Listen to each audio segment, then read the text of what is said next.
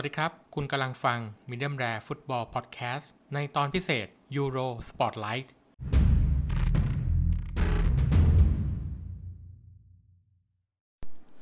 สำหรับวันนี้ก็เป็น episode แรกนะครับสำหรับ Euro Spotlight นะครับ ก็เป็น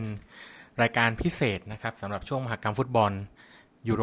2020 นะครับ ซึ่งเราจะเริ่มตอนแรกกันเนี่ยในวันนี้ แล้วก็จะออก episode พิเศษทุกๆวันนะครับ จนกว่าจะจบการแข่งขันฟุตบอลยูโร 2020 ซึ่งในแต่ละวันก็จะประกอบไปด้วยการสรุปผลการแข่งขันของวันที่ผ่านมา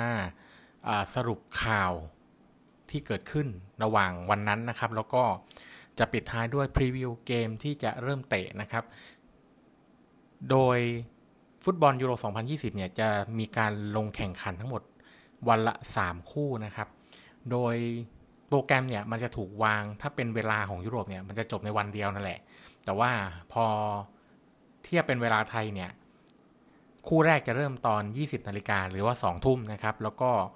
คู่ที่ 2 จะเป็น 23นาฬิกาหรือว่า 5 ทุ่ม แล้วคู่สุดท้าย 2นาฬิกาของวันถัดไป จะเป็นอย่างนี้ตลอดการแข่งขันรอบแบ่งกลุ่มนะครับ จะจะเวลาแข่งเนี่ยจะมีทุกวันแล้วก็จะแข่งกันตามนี้ เดี๋ยวพอรอบหลังจากนั้นก็จะเป็นอีกเวลาหนึ่งเป็นเวลาเหลือแค่ 2 เวลา เดี๋ยวเราจะค่อยว่ากันอีกทีในช่วงของโปรแกรมการแข่งขันนะครับสำหรับใน episode แรกวันนี้นะครับ จริงๆเนี่ยตามกำหนดเนี่ยจริงๆ จะต้องเริ่ม run มาตั้งแต่ประมาณวันที่ 5 ที่ 6 นะครับ แต่ว่าเนื่องจากว่าข้อมูลหลาย ๆ ตัวเนี่ยค่อนข้างจะลึกกว่าปกตินะครับ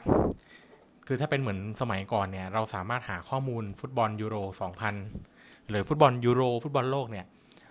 มันจะมีดูให้ดูในหนังสือหรือว่าในฟุตบอล guidebook ซึ่งจะออกเป็นพิเศษ ซึ่งข้อมูลจะครบแต่ว่า พอในยุคที่สื่อสิ่งพิมพ์ได้ล้มหายตายจากเหลือก็น้อยมากเนี่ย ตอนนี้เนี่ย เราเองต้องค้นหาข้อมูลจากในอินเทอร์เน็ตนะครับ แล้วจริง ๆ ข้อมูลมันเยอะ เราจะต้องเลือกจากแหล่งที่เชื่อถือได้ ข้อมูลส่วนใหญ่ของทาง Medium r a ฟุตบอลเนี่ย จะดึงมาจาก ufa.com แล้วก็ go.com นะครับวิกิพีเดียใช้ได้บางอย่างนะครับ เพราะว่าบางตัวเนี่ยข้อมูลมันโดนแก้ไขไปแล้วนะครับสำหรับอตอนพิเศษนะครับ วันนี้เนี่ยเราจะว่ากันถึงรายละเอียดการแข่งขันฟุตบอลยูโรนะครับว่า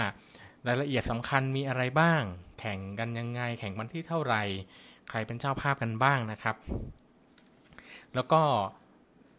เราจะแบ่งเป็น 2 ตอนเนาะ พอจบของวันนี้เนี่ยเราจะไปว่ากันของทีมต่างๆ ทีมต่างๆที่ลงแข่งนะครับในกลุ่ม A B C D E F นะครับ แล้วก็ปิดท้ายด้วย Player to Watch นะครับ Player to Watch เนี่ยน่าจะออกอากาศได้ในวันที่ 11 เลยนะครับ ซึ่งจะเป็นวันเดียวกันกับที่เราจะมีการพรีวิวคู่คู่ที่จะแข่ง ซึ่งก็มีคู่เดียวด้วยนะ ในวันเสาร์จะเป็นตุรกีกับอิตาลี แต่เดี๋ยวก่อนจะถึงตอนนั้น เดี๋ยวในช่วงหน้า เดี๋ยวเราจะมาฟังรายละเอียดกันว่าฟุตบอลยูโร 2020 เนี่ย มีอะไรบ้าง แข่งวันที่เท่าไหร่ถึงวันที่เท่าไหร่ เจ้าภาพอยู่ที่เมืองไหนกันบ้าง เพราะเจ้าภาพเยอะเหลือเกิน เตะกันทั่วยุโรปนะครับ ฟอร์แมตการแข่งขันว่าแข่งกันยังไง เข้ารอบกันยังไง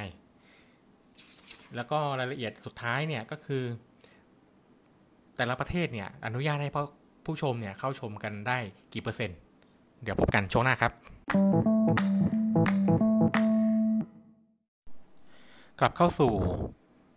Euro Spotlight episode ที่ 1 นะครับ วันนี้เราก็จะมาว่ากันด้วยเรื่องของการแข่งขันรายละเอียดการแข่งขันนะครับล้วนๆเลย ในวันนี้มาทำความรู้จักกันก่อนนะครับยูโร 2020 เป็น การจัดการแข่งขันในครั้งที่ 16 นะครับ ของยูฟ่านะครับ จริงๆ เนี่ยรายการแข่งขันฟุตบอลชิงแชมป์แห่งชาติยุโรปหรือว่ายูโรเนี่ย ถือว่าใกล้ชิดกับคนไทยมานานพอสมควรแล้วนะครับ เราก็จะมีความคุ้นชินกับในอดีตว่าเราเคยชมการถ่ายทอดสดผ่านช่อง 3 ช่องช่อง 7 หรือแม้กระทั่งกล่องนู่นกล่องนี่ในช่วงหลังที่ผ่านมานะครับ จริงๆ เนี่ยเราได้ดูเทียบเคียงกับฟุตบอลโลกเลย การขันฟุตบอลยูโรเนี่ยก็จะเตะ สับกันระหว่างฟุตบอลโลกนะครับ จริงๆเนี่ยมันดูเหมือนนานนะครับยูโรเนี่ยสปีครั้ง ฟุตบอลโลก 4 ปีครั้ง แต่จริงๆแล้วเนี่ย ปีที่ลงท้ายด้วยเลขคู่นะครับ จะมีฟุตบอลระดับระดับโลกเนี่ยเตะกันแน่นอน เหมือน 2020 ที่ผ่านมาเนี่ยก็จะเป็นยูโรพอ 2022 ก็จะเป็นบอลโลก พอ 2024 ก็จะเป็นยูโรครั้งครั้งหน้านะครับ ครั้งที่ 17 ที่เยอรมันจะเป็นเจ้าภาพนะครับ เดี๋ยวเรา มาว่ากันในยูโรรอบนี้กันก่อนนะครับยูโรคราวนี้เนี่ยมันมีความพิเศษหลายอย่างนะครับ นอกจากว่าจะเลื่อนปีแข่งขันแล้วเนี่ย จริง ๆ เนี่ยทัวร์นาเมนต์นี้เนี่ยทางยูฟ่าโดยมิเชลพลาตินีซึ่งตั้งใจไว้นะครับว่าอยากให้เป็นคอนเซปต์โรแมนติกยุโรปนะครับ ก็คือเป็นการนำทัวร์นาเมนต์หลักของยุโรปรายการนี้เนี่ยไปเตะให้ทั่วทวีปยุโรปให้ได้มากที่สุดนะครับ ซึ่งมันก็จะสะท้อนออกมาในจำนวนเจ้าภาพในครั้งนี้ซึ่งเยอะมากนะครับ มีเจ้าภาพถึง 11 ประเทศแล้วก็ 11 สนามนะครับ การแข่งขันในครั้งนี้เนี่ยจะเริ่มต้นกันนะครับ ในวันที่ 11 มิถุนายนจนถึง 11 กรกฎาคม การแข่งขันเนี่ยถูกเลื่อนมาจากปี 2020 ซึ่งก็ แน่นอนครับเรารู้อยู่แล้วนะครับสถานการณ์โควิดของโลกนะครับทำให้ทัวร์นาเมนต์ต่างๆเนี่ยต้องยกเลิกกันไปบ้าง เลื่อนกันไปบ้างนะครับ อย่างยกเลิกเนี่ยเราสังเกตได้เลยการแข่งขันฟุตซอลชิงแชมป์เอเชียนะครับ ซึ่งจริงๆต้องเตะกัน แต่เตะไม่ได้ เนื่องจากในเอเชียระบาดหนักก็ต้องยกเลิกไปเลยเป็นที่มาของทีมชาติฟุตซอลของเราที่ต้องไปเตะเพลย์ออฟกับอิรักนั่นแหละครับ จริงๆ ถ้าถ้าเตะกันในทัวร์นาเมนต์จริง เราอาจจะไม่ต้องมาต้องมาเพลย์ออฟกันแล้ว คือโปรแกรมเนี่ยอาจจะจริง ๆ อาจจะคิดว่าเอ้ยเตะแค่ 2 นัด แล้วก็ได้ไปเลยแต่จริง ๆ แล้วเนี่ย ไทยน่าจะมีโอกาสไปได้ด้วยตัวเองมากกว่า ถ้าไปเตะฟุตซอลนะชิงแชมป์เอเชียนะครับ การเลื่อนมาเนี่ย มันก็มีผลบ้างนะครับ แต่ว่าจริง ๆ เนี่ย อีกทัวร์นาเมนต์ที่อาการร่อแร่อย่างโอลิมปิกเนี่ยฮะก็ยังไม่รู้ว่าจะจัดในสุดท้ายเนี่ยจะจัดได้หรือเปล่า คือญี่ปุ่นลงทุนไปเยอะนะฮะ กับโอลิมปิก แล้วถ้าไม่ได้จัดคือตอนนี้แน่ ๆ แล้วว่าคือคนดูคนต่างชาติเนี่ยอาจจะเข้าไปไม่ได้ รายได้ที่คาดหวังไว้นี่คือได้ไม่ถึง 50%คือถือว่าสร้างความเดือดร้อนได้มากเลยนะฮะ ในครั้งนี้เราเราต้องต้องดูกันนะครับ ส่วนยุโรเนี่ย ประเทศประเทศที่อยู่ในโซนยุโรปเนี่ยก็หลายประเทศก็สถานการณ์ก็เริ่มจะดีขึ้นแล้วนะครับ ได้ฉีดวัคซีนได้สถานการณ์ค่อนข้างจะคลี่คลาย แฟนบอลเริ่มเข้าสนามได้อย่างพรีเมียร์ลีกอังกฤษที่เราดูกันมาในเกมสุดท้าย รองสุดท้ายเนี่ยเริ่มมีแฟนบอลเข้าไปชมกันแล้วนะครับ ประเทศอื่นๆก็เหมือนกัน เดี๋ยวเราค่อยจะค่อยไปว่าในช่วงสุดท้ายนะครับของสนามว่าเตะสนามอะไรแล้วก็เข้าดูได้กี่เปอร์เซ็นต์ เดี๋ยวเรามาทวนเจ้าภาพในครั้งนี้กันก่อนนะครับ เจ้าภาพในครั้งนี้เนี่ยเดี๋ยวผมจะแจ้งเป็นเมืองนะครับ จะเรียงตามตัวอักษรภาษาอังกฤษนะครับ เมืองแรกที่เป็นเจ้าภาพก็คืออัมสเตอร์ดัมของเนเธอร์แลนด์นะครับ เมืองที่ 2 จะเป็นบากูของอาเซอร์ไบจันนะครับ เมืองที่ 3 เป็นบูคาเรสต์ของโรมาเนีย ปีที่4อ่าเมืองที่4นะครับ เมืองบูดาเปสต์ของฮังการีนะครับ เมืองที่ 5 เป็นโคเปนเฮเกนของเดนมาร์ก เมืองที่ 6กลาสโกของสกอตแลนด์นะครับ เมืองที่ 7 ลอนดอนนะครับ ที่ประเทศอังกฤษซึ่งลอนดอนเนี่ยจะได้จัดการแข่งขันเนี่ย เกือบทุกรอบเลยนะครับ จะมีเว้นอยู่เนี่ยก็จะไม่ได้จัดรอบ quarter final นะครับ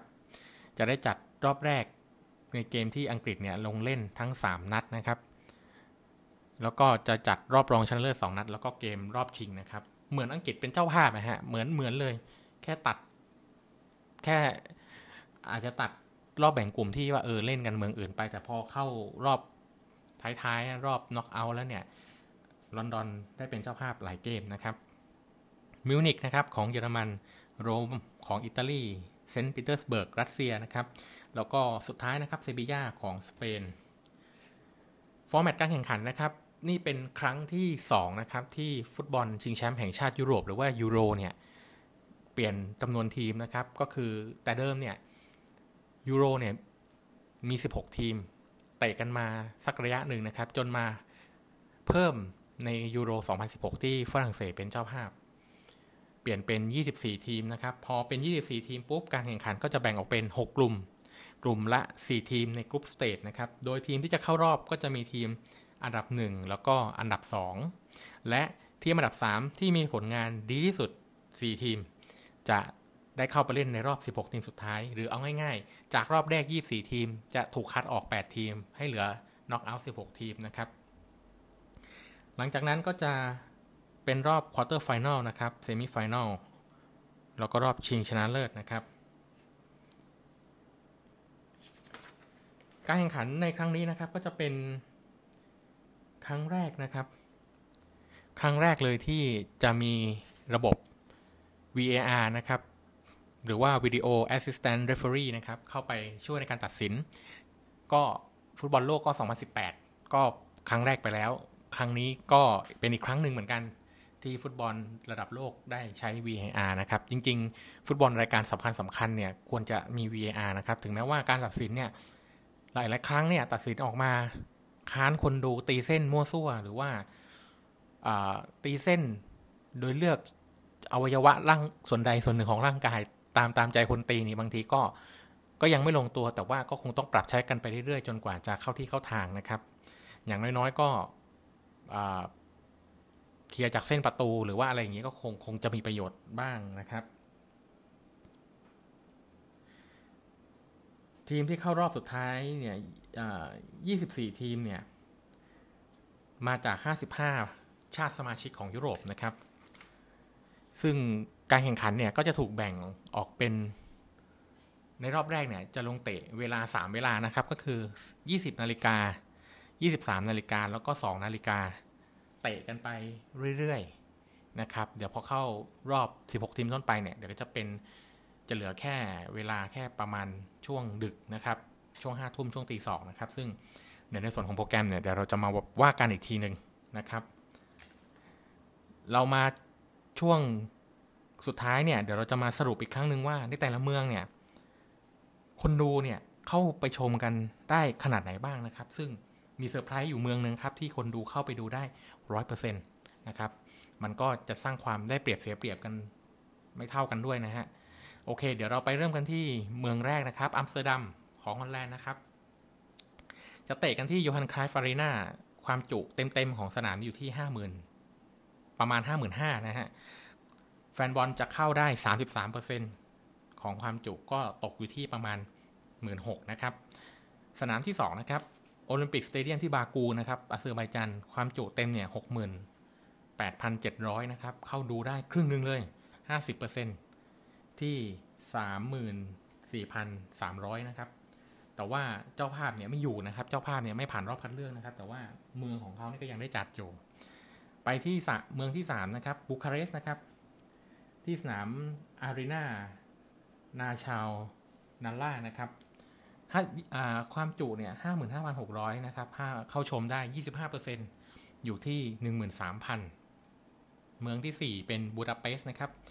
บูสกัสอารีนาหกหมื่นเจ็ดนะครับเข้าชมได้ร้อยเปอร์เซ็นตสนามนี้เป็นสนามเดียวของยูโร 2020 ที่จะมีผู้ชมเต็มสนาม ถ้าขายตั๋วหมดนะ ก็จะมีผู้ชมเต็มสนามเป็นสนามเดียวฮังการีนี่แสดงว่า ปลอดเชื้อหรือเปล่านะครับ ไปที่โคเปนเฮเกนของเดนมาร์กนะครับ ที่ปาร์เคนสเตเดียมนะครับ38,000ความจุเต็มนะครับ เข้าชมได้ทางเดนมาร์กเนี่ยระบุมาว่าอยู่ที่ 25-33%นะครับ อยู่ที่ประมาณ 11,200 คนนะครับ โอเค ครึ่งทางกันแล้ว ทีนี้ไปที่กลาสโกของสกอตแลนด์นะครับ สนามแฮมเดนพาร์คความจุเต็ม 51,000นะครับ เข้าชมได้ 25%อยู่ที่ 12,000 คน ทีนี้ไปที่สนามที่เป็นสนามผมขอเรียกว่าเป็นเกือบจะเป็นเจ้าภาพนะครับ ลอนดอนอังกฤษนะครับเวมบลีย์เนี่ยความจุเต็มคือ 90,000 คนนะครับ ทางอังกฤษเนี่ยระบุว่าผู้ชม 25%นะครับที่จะได้รับอนุญาตให้เข้าสนาม แต่ในรอบ semi-final แล้วก็รอบ finalอาจจะเพิ่มความจุไปเรื่อยๆนะครับ ข่าวเนี่ย จ้งว่าทางอังกฤษเนี่ยอยากจะให้เข้าชมได้ให้มากที่สุดคือ 50%คือ 100%เนี่ยมันคงยังไม่ได้หรอก เพราะว่าอังกฤษเองก็ยังมีการระบาดอยู่ในบางจุด ดังนั้นจะให้คนดู 90,000 คนเข้าไปดูเกมฟุตบอลเนี่ยมันก็ดูเสี่ยงเกินไปอาจจะอาจจะไม่เกิน 50%หรอก อาจจะยังอยู่ในปริมาณที่ยังจัดการได้นะครับ ไปกันต่อกันที่มิวนิกเยอรมันนะครับอลิอันซ์อารีนานะครับ ความจุเต็มอยู่ที่ 70,000 คน เข้าชมได้ 20%อยู่ที่ 14,000 นะครับ โรมนะครับ อิตาลีสตาดิโอโอลิมปิโกนะครับ ความจุเต็ม 7634 เข้าชมได้ 25%นะฮะ 17,600 คนนะครับ ซึ่งของโรมเนี่ยมี option อยู่ด้วยนะครับ ว่าจะเพิ่มขึ้นให้เรื่อย ๆ นะครับ ก็ตอนนี้เนี่ย 20อ่า25%เนี่ย เป็นความจุตั้งต้นให้ก่อนนะครับ แล้วเดี๋ยวถ้าสถานการณ์ในอิตาลีดีขึ้นเนี่ย ทางเจ้าภาพอิตาลีเนี่ย จะจัดจำนวนให้เพิ่มแน่นอนนะครับ เราดู จากผังการจัดการแข่งขันนะครับ แต่จริงๆเนี่ยอิตาลีเนี่ยจบจากรอบแรกแล้วพวกเขาจะได้เล่นอีกในจะอีกครั้งหนึ่งจะเป็นเกมรอบ quarter-final นะครับที่โรมเนี่ยเขาจะได้เป็นเจ้าภาพ ก็นั่นหมายถึงรอบ 8 ทีมนะครับ อิตาลีน่าจะเพิ่มความจุให้สนามแห่งนี้นะครับ สนามรองสุดท้ายนะครับเซนต์ปีเตอร์สเบิร์กนะครับ ความจุ 60,000 ความจุ 68,134 คนนะครับ 50%ถือว่าเยอะนะฮะ 50% 34,000 คน ก็น่าจะเป็นแรงอันที่ส่งมาจากวัคซีนสปุตนิกนะครับ ก็ถือว่าปลอดภัยไอ้ไอ้ห้าสิบเปอร์เซ็นเนี่ยผมว่าถือว่าค่อนข้างปลอดภัยนะครับเซบีย่านะครับสุดท้ายแล้วที่สเปนนะครับลาคาตูชานะครับหกหมื่นคนเข้าชมได้สามสิบเปอร์เซ็นที่หนึ่งหมื่นแปดพันคนนะครับ ก็ นี่เป็นความจุที่เบื้องต้นที่ทางเจ้าภาพแต่ละเมืองเนี่ยสรุปมานะครับ ก็รอดูกันนะครับว่าวันถึงวันการแข่งขันจะมีอะไรเปลี่ยนแปลงไหม อีกอย่างหนึ่งที่จะต้องจับตาดูในทุกๆวันเนี่ยก็คือการตรวจหาโควิดนะครับโควิดเทสแต่ละประเทศเนี่ยจะต้องถูกสุ่มไม่ต้องสุ่มไม่ได้สุ่มนะฮะขออภัยต้องตรวจทุกคนนะครับ แล้วเมื่อมีพบการพบว่าคนไหนมีความเสี่ยงจะถูกกันออกจาก การแข่งขันไปเลยนะครับ ซึ่งก็ถือว่าหน่าหน่ากังวลนะครับ ก็คือมันรู้สึกว่ายูฟ่าเนี่ยจะไม่ได้ใส่ condition ในส่วนของถ้าติดโควิดจะเรียกคนมาแทนนะครับ ก็คือเมื่อแข่งจบนัดแรกแล้วเนี่ย แต่ละทีมจะเปลี่ยนตัวผู้เล่นไม่ได้ ตอนนี้ยังเปลี่ยนได้ณนะเวลานี้เนี่ย ถ้าใครเจ็บอะไรเงี้ยยังเปลี่ยนตัวได้นะครับ เหมือนข่าวล่าสุดเนี่ยก็จะเป็นดอนนี่ฟันเดอร์เบกนะครับกองกลางอาภัพของแมนเชสเตอร์ยูไนเต็ดเนี่ยล่าสุดเจ็บแล้วต้องถอนตัว แฟรงค์เดอ บัวร์ประกาศแล้วว่าไม่เรียกคนเพิ่มนะครับ ก็ขอ squad ไว้ที่ 25 คนนะครับ ขอขอขอ run ไว้ที่เท่านี้ แล้วก็มีข่าวของสเปนนะครับในแคมป์สเปน เป็นเซโจบุตเกสนะครับ ก็ตรวจว่าติดโควิด ก็อาจจะต้องหยุดไปนะครับ แล้วก็กักตัว 14 วัน นั่นหมายความว่าเกมของสเปนเนี่ย เกมแรกของสเปนเขาจะไม่ได้ลงนะครับ เกมแรกสเปนจะเตะวันที่ วันที่ 9 นะครับ ขออภัยนะฮะอ๋อวันที่ 14 นะครับ เกมแรกสเปนจะเล่นที่เซบียาเจอกับสปีกับสวีเดน เกมนี้ยังลงเล่นไม่ได้นะครับ อีกทีหนึ่งที่บูสเกตอาจจะมีโอกาสได้ลงก็จะเป็นเกมที่ 2 นะครับ ระหว่างสเปนกับโปแลนด์ในวันที่ 19 นะครับ ก็ต้องดูครับ ถ้าติดเชื้อก็ก็ยาวเลยแหละ แต่ถ้าไม่ติด swab test อีกรอบหนึ่ง ปลอดภัยก็ได้กลับมานะครับ และนี่เป็นรายละเอียดทั้งหมดนะครับของ Euro Spotlight ใน episode หนึ่งนะครับ ใน episode ข้างหน้า episode 2เนี่ย เราจะมาดูรายชื่อทีมในแต่ละกลุ่มกัน แล้วก็ไปดูผู้เล่นที่น่าสนใจในแต่ละทีมกันว่าทีมนี้